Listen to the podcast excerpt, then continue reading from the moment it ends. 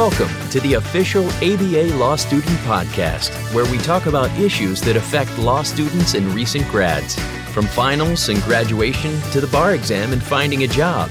This show is your trusted resource for the next big step. You're listening to the Legal Talk Network. Hello and welcome to another edition of the ABA Law Student Podcast. I'm Meg Steenberg, a 3L at Syracuse University College of Law JDI program. Today, we are honored to have with us again Vice Dean and Professor of Law at Syracuse University College of Law, Keith Bybee.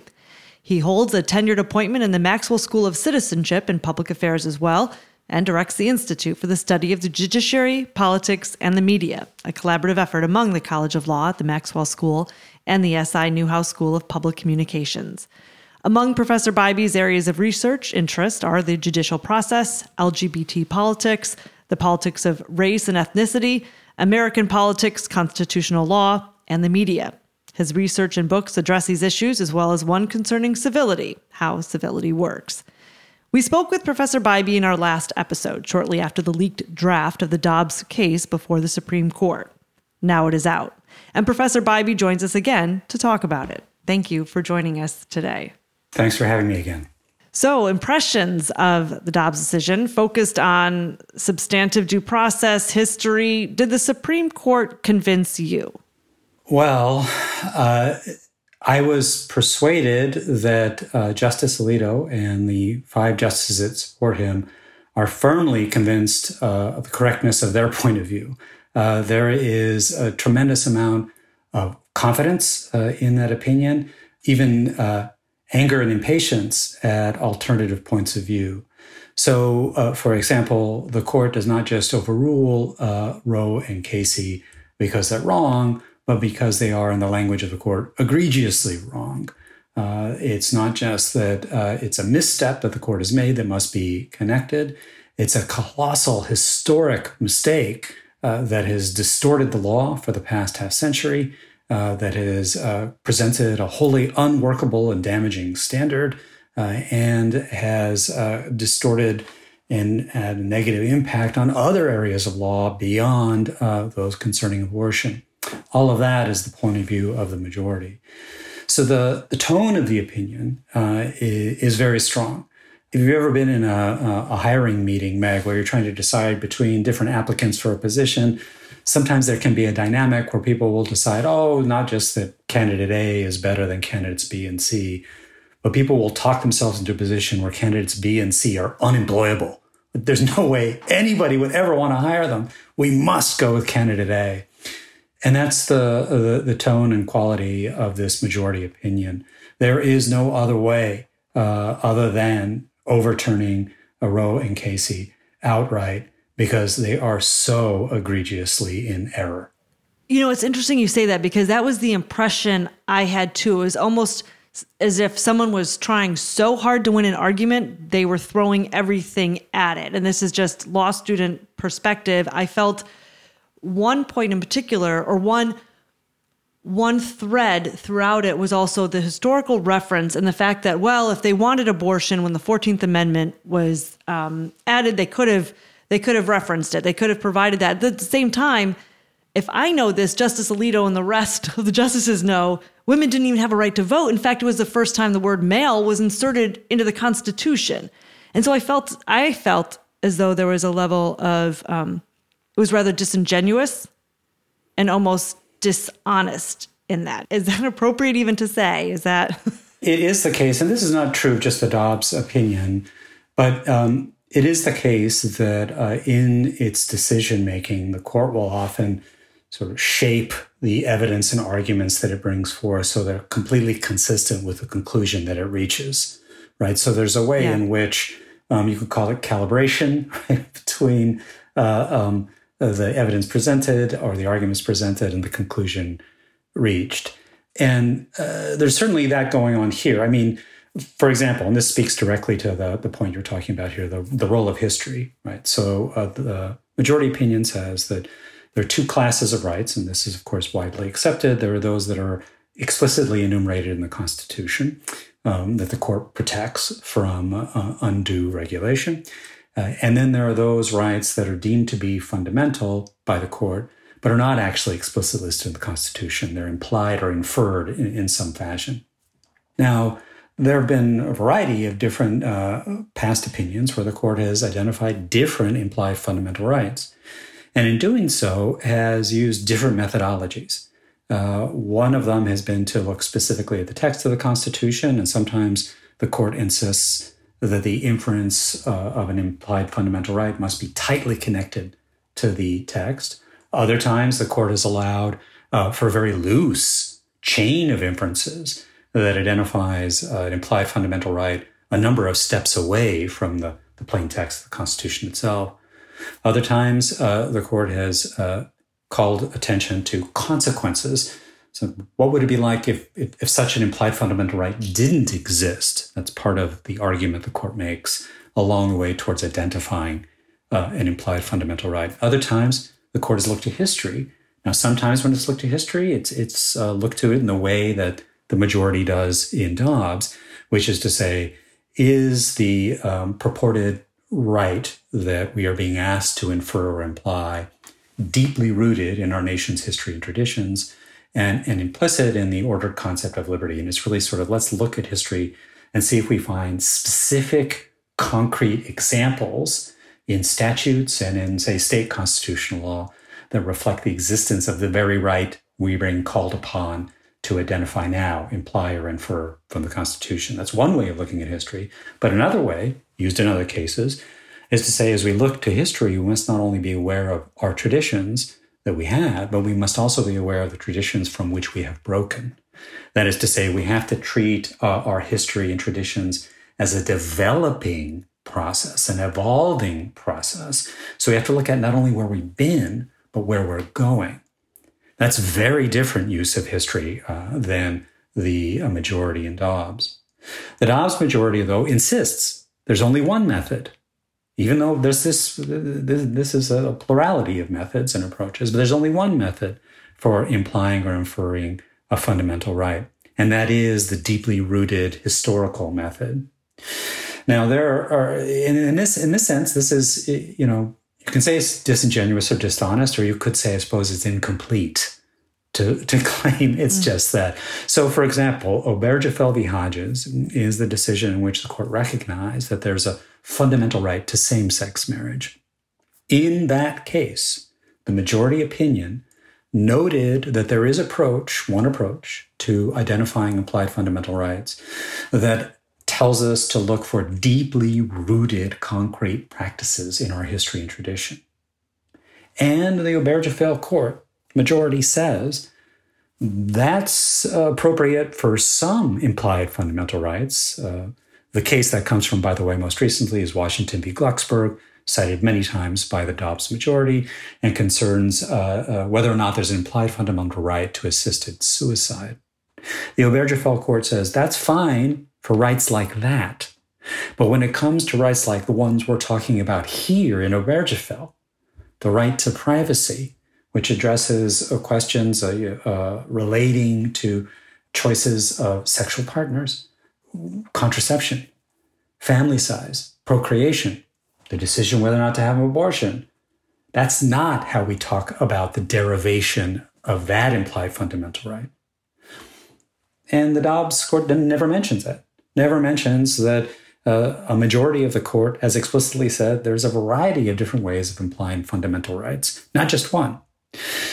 So, what does that mean? Uh, it might mean that one of the many uh, areas of new ground that the Dobbs court is breaking is to say from this point forward, there will only be one right, uh, one way, rather, to identify implied fundamental rights. And that is by looking to our histories and traditions to identify what is deeply rooted therein.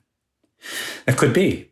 The problem with that, claiming that that is one of the rulings of the uh, uh, of Dobbs, is that the Dobbs majority itself says that their ruling has no significance or impact or import for um, other implied fundamental rights, like the ones I just mentioned, which were derived using different methods. So you know, okay, how can that be, right? And we can talk about that. How, how can the court kind of, in a sense, have its cake and eat it too? How can it claim that this is the appropriate method for identifying an implied fundamental right in this context and not call into question all those other implied fundamental rights that were derived by not relying on what was deeply rooted in our history, but rather relying on a suite of other arguments, arguments from consequences, arguments uh, from constitutional text, relatively loose inferences from constitutional text, arguments from history treated as a living, evolving, developing phenomenon, where we have to, as I say, not only understand where we've been, but where we're headed. How can the court maintain that its approach in Dobbs doesn't undermine those other implied fundamental rights? So when Justice Thomas set himself apart from the others and saying, no, this is, we do need to consider Griswold, Lawrence, Obergefell, Eisen, um, Eisenstadt. Is he doing that as a way to stand out, as a way to start groupthink mentality around it? Or is, and his argument was get rid of substantive due process. There's no such thing. And I believe it was his opinion that said, look elsewhere. Let's start looking elsewhere. I mean, do you see is is that Well, for, that is consistent. Thomas is being consistent with himself yeah. here, right? I mean, he has yeah. staked out this position, often just writing for himself. I think he cited himself numerous times throughout. It was yes, well, yes. He, he, well, his opinions would be the only ones to cite, right? Because he's he's been making this argument independently in separate opinions. Sometimes those opinions are dissents, um, sometimes are concurrences, but he will often write separately because he stakes out a position that no one else is is joining and he welcomes uh, the embrace of a single methodology for identifying uh, implied fundamental rights that would greatly reduce uh, and actually probably eliminate many of the rights that have been implied in the modern era of constitutional law. And Thomas doesn't have any problems with that because he thinks it's been fundamentally unprincipled uh, of the court to use any different methodology for implying fundamental rights. Uh, he thinks it, would correct the mistakes that were made in cases like Griswold, Obergefell, Lawrence v. Texas. Lawrence v. Texas is where the court recognized an implied fundamental right to same-sex sex. Uh, so it'd be another one that would go. Um, and Eving that would then open the opportunity to explore some constitutional avenues uh, that have long been blocked. Uh, so Thomas, for example, thinks it might be possible that there are rights guaranteed by the 14th Amendment's Privileges and Immunities Clause. The first section of the 14th Amendment guarantees uh, privileges and immunities of United States citizenship uh, from being denied by the states. So the question is, well, what is it, what's the content of those privileges and immunities? Uh, in a case from the 1870s uh, called Slaughterhouse, the Supreme Court uh, decided the content of the privileges and immunities of United States citizenship and said that they weren't really that important. Um, a lot of the, the basic fundamental rights uh, that we have as, uh, as free citizens are privileges and immunities of state citizenship, not privileges and immunities of United States citizenship. Thomas disagrees with that long settled decision, and he thinks that there, there might be uh, more important rights uh, included under that heading or rubric of privileges and immunities of United States citizenship, and we should take a look. Now, it may turn out, and I think this, I suspect this is where Thomas is going, the only rights included in the privileges and immunities of United States citizenship are those explicitly listed in the Bill of Rights. So that would allow for incorporation. Incorporation is the process by which the Supreme Court decides which of the rights in the Bill of Rights apply to the states the original Bill of Rights, which was added to the Constitution really as a concession to the anti federalist opponents of the Constitution that were worried about the federal government um, consolidating so much power and acting tyrannically, denying individuals their rights, was a guarantee of a, roster of rights against federal encroachment. Those rights um, limited what the federal government could do in the Bill of Rights. They didn't limit what the state governments could do. When the 14th Amendment was added to the Constitution, it had a number of significant limitations on what the state governments could do. And the court over process of incorporation has been selectively identifying rights from the Bill of Rights and saying that they too uh, can be protected from state level encroachment. So Thomas uh, has been kind of heading down a road um, more or less alone on the court, although not unsupported necessarily by the work of, of some scholars, but heading down a road where he could say that um, all of the rights from the Bill of Rights, um, not not all of them, some of them would be would be excluded, um, most of them could uh, comfortably be uh, included in the category of privileges and immunities of United States citizenship, um, and therefore incorporated against the states. But so so Thomas has got a whole constitutional project, right, that, that he's on. But he himself, he sees absolutely no problem with taking the next step from Dobbs uh, and, and saying, yes, this does indeed call into question all these other uh, implied fundamental rights that uh, the court has been operating with uh, from the 1960s forward. Actually, earlier than that, 1940s, uh, right to procreate in Skinner v. Oklahoma. That was a, a case in the early 1940s. Uh, so for you know a very long time, 80 years, uh, um, these these have been part of our constitutional law. Thomas would be comfortable calling to the question, but not the court majority. In reading the majority, do you take them at their word that they will leave the other cases alone? And I know that's not there; something has to rise up and go through, but um, yeah, I guess I found it very interesting that they said, no, we'll, we'll leave these alone because this doesn't concern potential life. When in actuality, it does because it's contraceptives and it's same sex sex or sex or whatever it might be. They're all still related in that sense to potential life. So I found that language curious. But do you take them for their word after reading that opinion? Well, it's a. you know, the only point in the opinion, it seems to be that uh, fetal life becomes uh, important ground for decision making is to distinguish abortion from these other implied fundamental rights. Right? The overturning of Roe and the overturning of Casey um, is rooted principally in the lack of historical antecedent for the right to have an abortion, right? That it's not deeply rooted in our history and traditions. is the principal reason, although there are others that are offered. Um, it's not that fetuses are persons in a constitutional sense and therefore have due process rights, not to have their life, liberty, or property deprived, right, without due mm-hmm. process of law. The majority does not take that position. Um, in fact, if it were to take that position, then it couldn't say that it was allowing states to regulate in this area more or less as they like, allowing some states to offer more protection for the decision of whether or not to have abortion than is currently enjoyed under Casey um, and allowing other states, of course, to uh, eliminate uh, um, abortion in virtually all circumstances.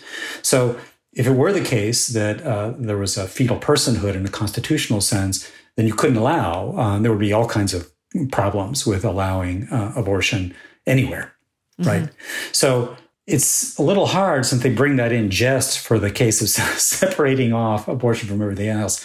It doesn't seem really deeply grounded. I, I think one thing you can do looking at this decision is, is see that uh, they could lose, the majority could be lost if that effort were made, right? Um, so the decision to uphold Mississippi's law was six to three.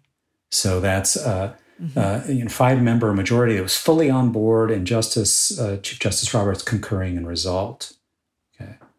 So, um, and then one of uh, the people in the five justice majority is Justice Kavanaugh, who said explicitly, this does not extend. this I want, you know, he repeats over and over again. There's no way that anything we're saying here in any way calls into question the constitutionality of a right to contraception or um, uh, right to same-sex marriage. Right, none of those things are on the table. So that six member majority that is in favor of upholding Mississippi's law could melt to a four member plurality, maybe, uh, if there was an effort to extend the analysis of Dobbs to these other implied fundamental rights. So could be that the that their word is good in the sense that, at least in the minimal sense, that there aren't five votes to take it any further. Now you said, well, of course, something would have to come up to the court, right? The court is not uh, doesn't have power to just sort of take up any issue it wants. Mm-hmm. But look at how uh, this decision or how this issue uh, arose to the court now, right? There's a long history uh, in the context of abortion of, um, of states pushing the envelope, passing laws that they know under current law are unconstitutional in order to give a uh, present a vehicle for uh, a new majority on the court to test its uh, you know its commitment to precedent. That happened in Casey. I mean, there were the law that was issued in Casey enacted restrictions on abortion that had already been overturned by the court applying Roe in other contexts. Right, so it was brought forward specifically because there were new members on the court. With the membership change in the court, we had a number of states uh, pass legislation that was clearly uh, in, in, in tension with one part or another of Casey, um, and, and did so specifically to get it up to the court.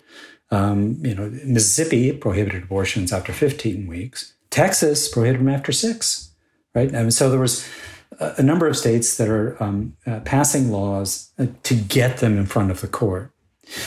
There are still laws in some states that are on the books prohibiting contraception, right? They're just sort of left there, not unrepealed after Griswold, which is where a fundamental right to use um, uh, um, contraceptive, at least in uh, in the context of a, of a marriage, was upheld. So, you know, those laws are there. Uh, what's to prevent uh, somebody from enforcing them just to get a case up to the court? So it's not as if you need some kind of massive social movement agitating for decades before an issue bubbles its way up to the Supreme Court. Um, it can happen simply because a political actor decides to make a case. It's the ultimate choice is up to the court whether it decides to hear a case that's appealed to it. The court is currently hearing less than 4%, less than, I'm sorry, less than 1% of the cases appealed to it. It only takes four votes to hear a case. So that's not a lot of barriers or obstacles to getting a suit that challenges one of these other applications of an implied fundamental right, say to same sex marriage, to the level of the Supreme Court. I don't think that's the limitation. The question is really internal to the Supreme Court itself. Are there the votes to extend the rationale of Dobbs to call in question and actually invalidate one of these other implied fundamental rights? We are speaking with Professor of Law, Vice Dean at Syracuse University College of Law, Keith Bybee. We'll be right back. Delegate out those tasks that take up your time Staffy can help you with your legal, administrative, marketing, and even client facing workload. Hiring Staffy's top notch bilingual virtual staff means Staffy does the recruiting, hiring, and training for you. Then, if you need a change, Staffy handles it. You get to concentrate on your strategic work. Schedule a free consultation at staffy.cc.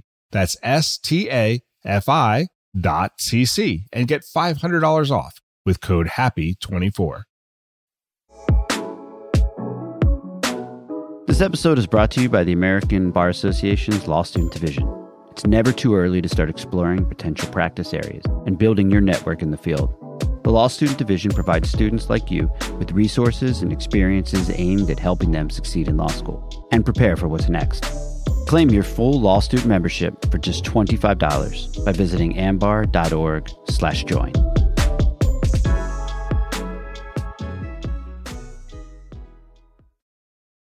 And we are back now with Keith Bybee, professor of law and vice dean at Syracuse University College of Law. So, did anything in the 213 page Dobbs decision surprise you? Did anything really change from the draft? Well, you know, I was I was very surprised by the draft itself, or the, the fact of the leak. Mm-hmm. Um, also, the the tone and strength uh, of, of the language uh, in the draft and the kind of decisiveness. There were no half measures uh, in in the leaked uh, opinion. So uh, I guess in a way, I, I can't say I was shocked by the official decision. It does seem to be the case. I haven't done this myself, but I, have read reports from several people who've redlined uh, the official decision, comparing it against the leaked uh, draft, and there are very few or no material changes uh, between the leaked draft and the official opinion. There is additional sections uh, in the official opinion where the majority is responding to uh, concurrence uh, written by uh, Chief Justice uh, Roberts and and the dissent, which appears to be a joint dissent written by Justices Breyer, Sotomayor, and Kagan. the practice usually in the Supreme Court is a single justice will author, say, a majority opinion or concurrence or dissent, and other justices who agree will, will join that opinion. But it's not unprecedented, uh, although it's, it's unusual, uh, for the justices to jointly author uh, an opinion, um, be that the majority opinion, concurrence, or a dissent. It happened in Casey. Uh, that was probably one of the most famous instances where three justices jointly authored the uh, the opinion in which uh, core holding of Roe was maintained and the undue burden standard was introduced, uh, where Justices uh, um, Souter, uh, O'Connor, and Kennedy they jointly authored it, kind of a, as a troika. Um, the dissenters in Dobbs are listed jointly as authors. It's not written by, say, Kagan and joined by the other two. They're all listed. So the majority opinion differs from the draft in the sense that there are responses. Uh, those responses are not particularly illuminating. Uh, they're very consistent with um, the uh, the arguments from the main part of the majority opinion. So, for example, uh, Chief Justice Roberts, who concurs only in the results, he agrees uh, that uh, Mississippi should be allowed to prohibit abortions after 14 weeks, which is point before the point of viability. Um, under Casey, it's only uh, after viability that states uh, would have been able to constitutionally prohibit abortions altogether. He agrees that that change should be allowed, uh, that change in the law, and therefore Mississippi should be allowed to do what it wants. But he otherwise would not return, overturn Roe and Casey. He would still recognize that there is an implied fundamental right to privacy that is broad enough to include the decision of whether or not to have an abortion. The majority responds to uh, by Roberts by saying um, there's no warrant, uh, you know, uh, for this kind of minimalism. It doesn't solve any problem, right? I mean, we would we'd have to confront this fundamental question sooner or later, so we might as well rip the band-aid off now, right? Uh, those aren't, I'm paraphrasing. they rip the band aid off, but uh, that's, that's, the gist, right? And they also say that it's okay to be minimalist, uh, but you have to be right, right? You can't just be minimalist for the sake of trying to um, reduce the amount of controversy a decision produces. Uh, your, and they, they actually cite to opinions that Roberts himself wrote in other cases where he rejected a minimalist approach for the sake of declaring a particular law unconstitutional. So they kind of throw that back in his face. That's a typical uh, majority, not just this majority. Majority often does that uh, to concurrences and dissents. It tries to hoist the concurrers and dissenters by their own petard, as it were, and say that, well, if, if you read what the old Justice Robert, Chief Justice Roberts said, then you wouldn't uh, you wouldn't uh, uh, write a concurrence just sticking to agreeing with the result. You would adopt our reasoning. And the majority rejects uh, the dissenters largely because the dissenters do not limit themselves to this approach to inferring the implied fundamental right in question that is limited to those rights that are deeply rooted in the nation's history and traditions. It's fundamental disagreement there. And so, of course, the majority can say, you're not, you know, you offer no historical evidence that identifies the existence of this right concretely and deeply rooted in our tradition. Of course, the dissenters say, yes, you're right, we don't do that because we think this right is grounded otherwise. So uh, the majority can just simply dismiss most of what the dissent says because the, they're, they're talking past each other at this point. So is that surprising? The, the new bits that came out in the, uh, uh, the official decision? Not really surprising. Again, it's sort of more typical. But the, the breadth of this decision, uh, even though there are many uncertainties about it, the core of it, that uh, fu- an implied fundamental right that had been recognized by the court for nearly 50 years, um, uh, which had been reaffirmed by the court and applied by the court in dozens of decisions, has now been removed. That's a big deal. And that, uh, um, depending how you define what's happened in the past, it's either unprecedented or it's happened very rarely in the past. Some could point back to the, the end of the Great Depression and the constitutional transformation that happened in the late 1930s as maybe being analogous.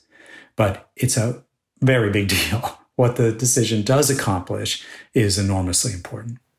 I think one of the things, in addition to the historical references, um, Justice Alito emphasizing that this move places abor- the abortion debate where it belongs and in the hands of the people and Justice Kavanaugh also mirroring that.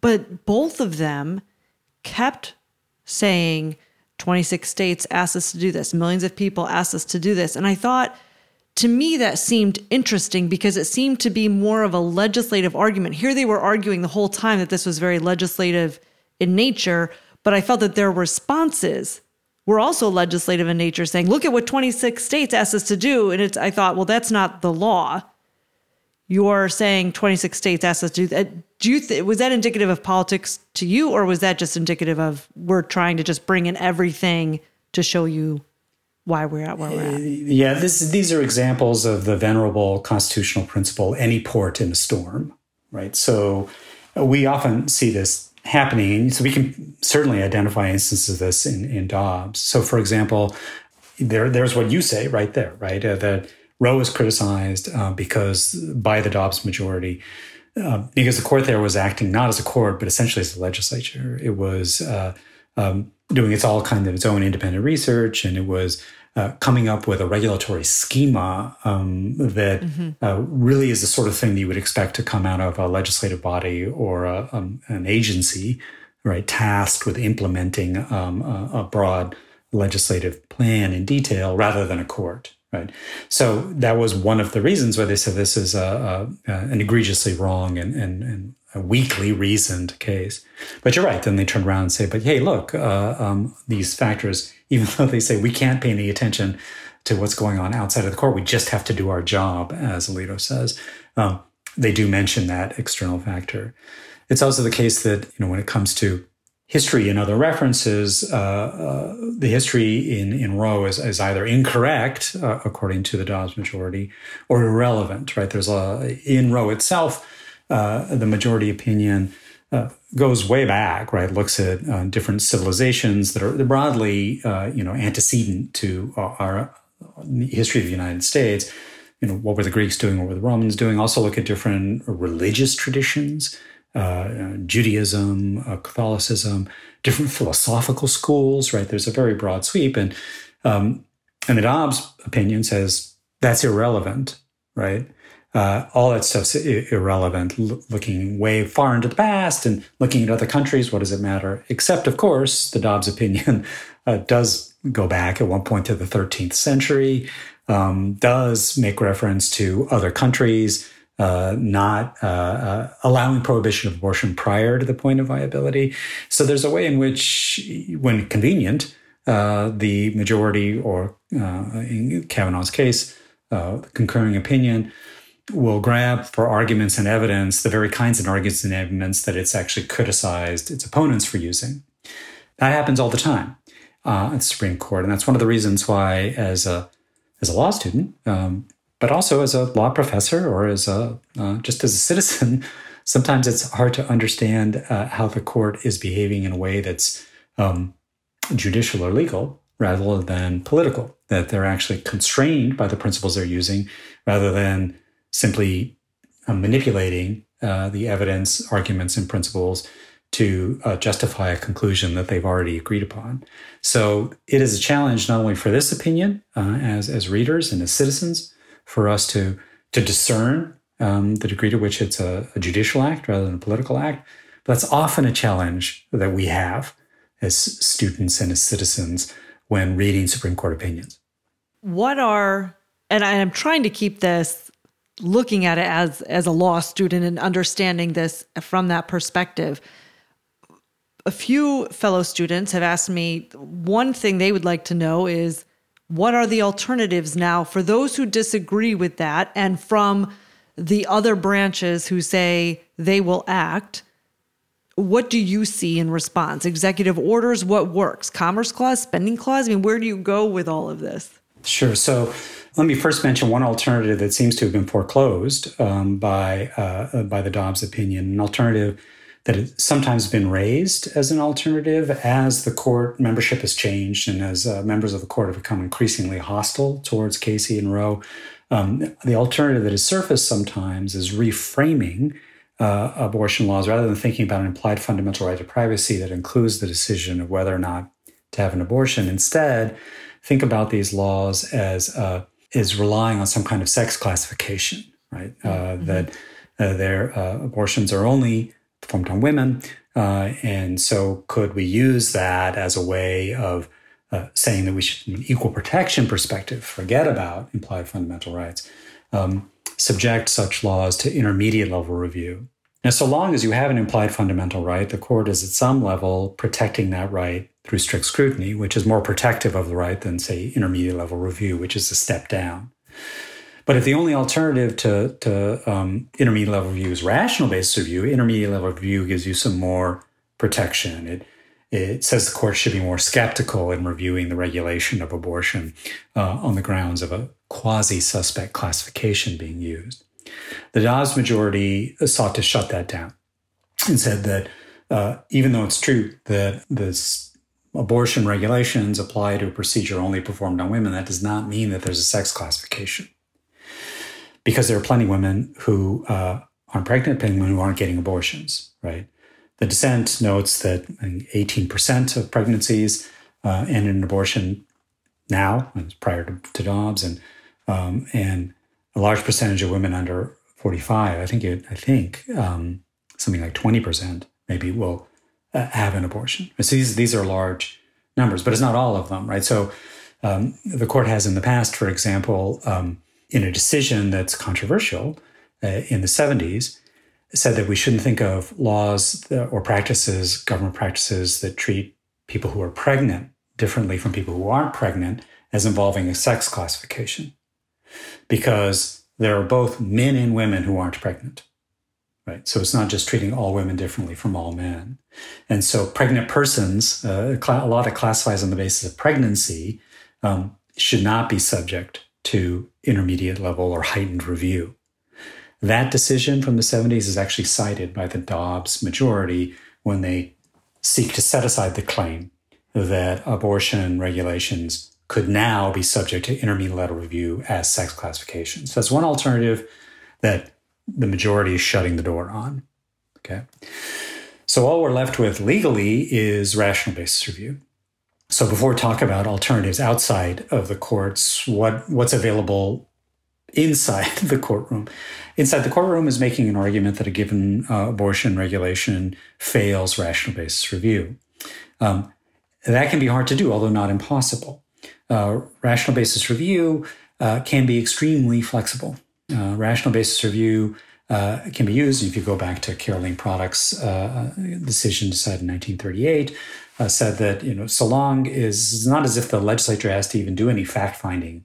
So long as there's any set of facts that could be known that we could presume to know that would be supportive of, uh, of the government's regulation, therefore it's constitutional. And that could be known language is used by the Dobbs majority, which suggests that uh, they envision a strongly deferential view of rational basis review being applied to abortion, abortion regulations going forward. Under that strongly deferential approach, a law can be um, very poorly drawn, right? It can um, say, oh, we're, we're interested in protecting health of the pregnant woman, but it can do lots of things that don't protect the health pregnant woman under the justification that they're simply taking one step at a time towards protecting the health of a pregnant woman. They, and so it need not be a comprehensive uh, protection uh, uh, of health. Um, laws can be inconsistent. They can be incoherent. The means used by the legislature can actually undermine the goal they say they're pursuing and still be constitutional under deferential rational basis review. The legislature doesn't actually even have to offer reasons. Uh, the reviewing court can dream up uh, the reasons. Uh, what interests might have the legislature been pursuing, and how might the classifications used pursue that legitimate or permissible interest advance it? The court can dream all that up under deferential rational basis review. That doesn't leave a lot of ground within the law, right, within the courtroom, as it were, to contest an abortion regulation. It's not even clear what would count as an unconstitutional abortion regulation under rational basis review. Maybe, maybe Rehnquist said this in his dissent in Roe, an abortion regulation that does not recognize a health ex- uh, an exception for for saving the life of the woman. Maybe that would fail, maybe, but nothing else. So outside, what do you do? Well, rational basis review is an extremely deferential standard that facilitates the policymaking process. Right? It essentially takes the courts out of uh, overturning the results of, of, any legislative or policymaking process. So, um, one way is to go to the policymaking process and to try to change rules, right? Um, so, can you uh, have, say, states that um, allow for abortion, can they, um, you know, develop assistance funds or even do advertising in states that don't allow them, saying, "Hey, you can come over to New York, for example, or California, get your abortion here," or um, can you? There are going to be these mobile clinics that park right across the border. Can you come there and get a prescription or, or get dispensed and actually take uh, uh, the medication you would need for, um, you know, kind of chemically induced abortion rather than a surgical one? So those kinds of things not only can happen, are happening uh, after uh, Dobbs's uh, the decision in Dobbs. But these are going to raise questions about, um, you know, the comity relationship between the states, uh, for example, and that's going to land right back in court. Uh, and so it's not as if the court is washing its hands of these decisions; they will just be come back in a different guise. The Texas law, for example, uh, criminalizes the assistance of getting an abortion. Okay? So anybody who assists. A number of companies have announced that they will provide travel funds for their employees who might be living and working in a state that has now very restrictive regulations regarding abortion to travel to a state where abortion is permitted. Well, if that happens in Texas, does that mean that that company uh, is now liable under this law, right? That they actually can, an individual citizen, because it's kind of a bounty system in Texas, uh, report that, get all their legal costs covered plus 10 grand and uh, heavy penalties leveled against the company. Um, well, that raises a question, right? It's like, can services out of state, does that restrict how the, the company can spend its money? Um, there are insurance questions there too. I mean, it's complicated, complicated. Uh, and so it's not as if it will just stay within the borders of each state. You know, there was, prior to the Civil War, a claim made most famously by uh, uh, Stephen Douglas, who was uh, in his running for Senate against Abraham Lincoln when they were contesting a Senate race. And Douglas' solution to the problem of slavery was something he called popular sovereignty, which is just let each state decide. And let's keep the Constitution neutral. Uh, and that way, if you want to be a free state, you can be a free state. If you want to be a slave state, you can be a slave state that was unworkable in in two senses, right? One is that uh, you know neither side was comfortable just allowing it to exist within the borders of each state, right? I mean, states had a, uh, those who were enslaved had a way of escaping and going to free states, right? So it wasn't as if you could sort of separate the states, and you had a lot of decisions made uh, at federal government that could affect differentially a free state or a slave state, and so people wanted to have say in the Senate, for example. But also, you had the question of rights, right? Um, is is there a right to own another human being, or isn't there? What is your standing and status uh, as, as as a human being? Do you have this fundamental right, or don't you? Uh, and you don't have a fundamental right if it can be decided up or down depending on which jurisdiction you have to wander into right? That's not what it means to have a right. What it means to have a right is that you possess it as an individual, and the government can only regulate it if it has extremely strong reasons. If it can regulate it for the weakest reasons, um, whenever it wants, just depending on what jurisdiction you're in, you don't have a right. So, uh, you know, we're kind of in the same situation now. Uh, it's going to be very hard to limit uh, how abortion is resolved within the borders of individual states because they're going to be spillover phenomena because people move right? Uh, so they're going to, the abortion issue won't stay within state borders. And independent of that, uh, there's this question of rights, fundamental status, belonging. Uh, are you, uh, you know, is this part of who you are as a member of our political community or not? You know, in some states, you can get a license to hunt uh, certain animals, in other states, you can't. That's the status of uh, the right to have an abortion now. There is no right. There is just simply what the state chooses to regulate and how it chooses to regulate it. Um, so I don't think the idea that as a result of Dobbs, somehow it's just going to settle in states and we'll have this peaceful coexistence of patchwork laws across the United States. It's very hard to imagine. In fact, I just don't think it will happen that this will have an issue that's simply returned to the states, that in their individual capacity, they will resolve. That's one thing I think Dobbs gets wrong. My last question today with this and then a recent decision as well on religious freedom and prayers in a in a football field, do you feel like your constitutional law class has just been blown to pieces? I mean, how do you even begin to handle all of these coming at you because you have this structure within that? It's difficult, right? I mean, it's it, anybody who teaches the subject knows that decisions which can be enormously consequential, uh, certainly not only to the individuals involved, but to the country uh, at a given time, may be doctrinally of no great moment. So you can have a consequential decision that it's not necessary to add to the con law syllabus because we can make sense of it as students of the subject, knowing what we already know. Uh, maybe there's an incremental change or, or uh, doctrinal innovation, but it doesn't warrant adding the whole case to the syllabus.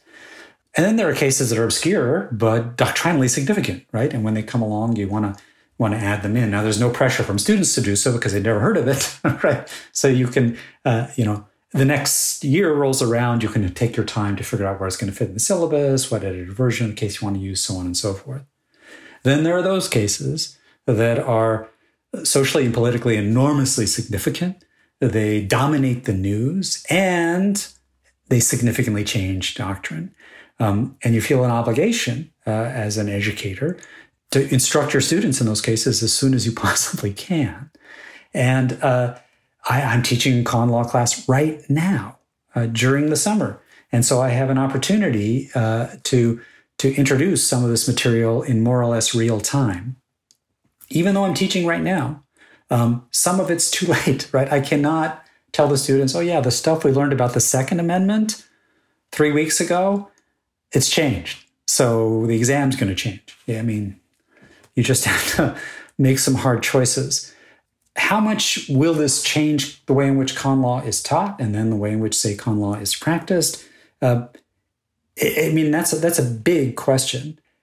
Dobbs stays within doctrines that we're familiar with, right? And it shifts uh, uh, the review of abortion regulations from a well established standard, I mean, established in Casey 30 years ago, right? It's been around for a while, uh, to rational basis review, which is a standard that the courts work with all the time.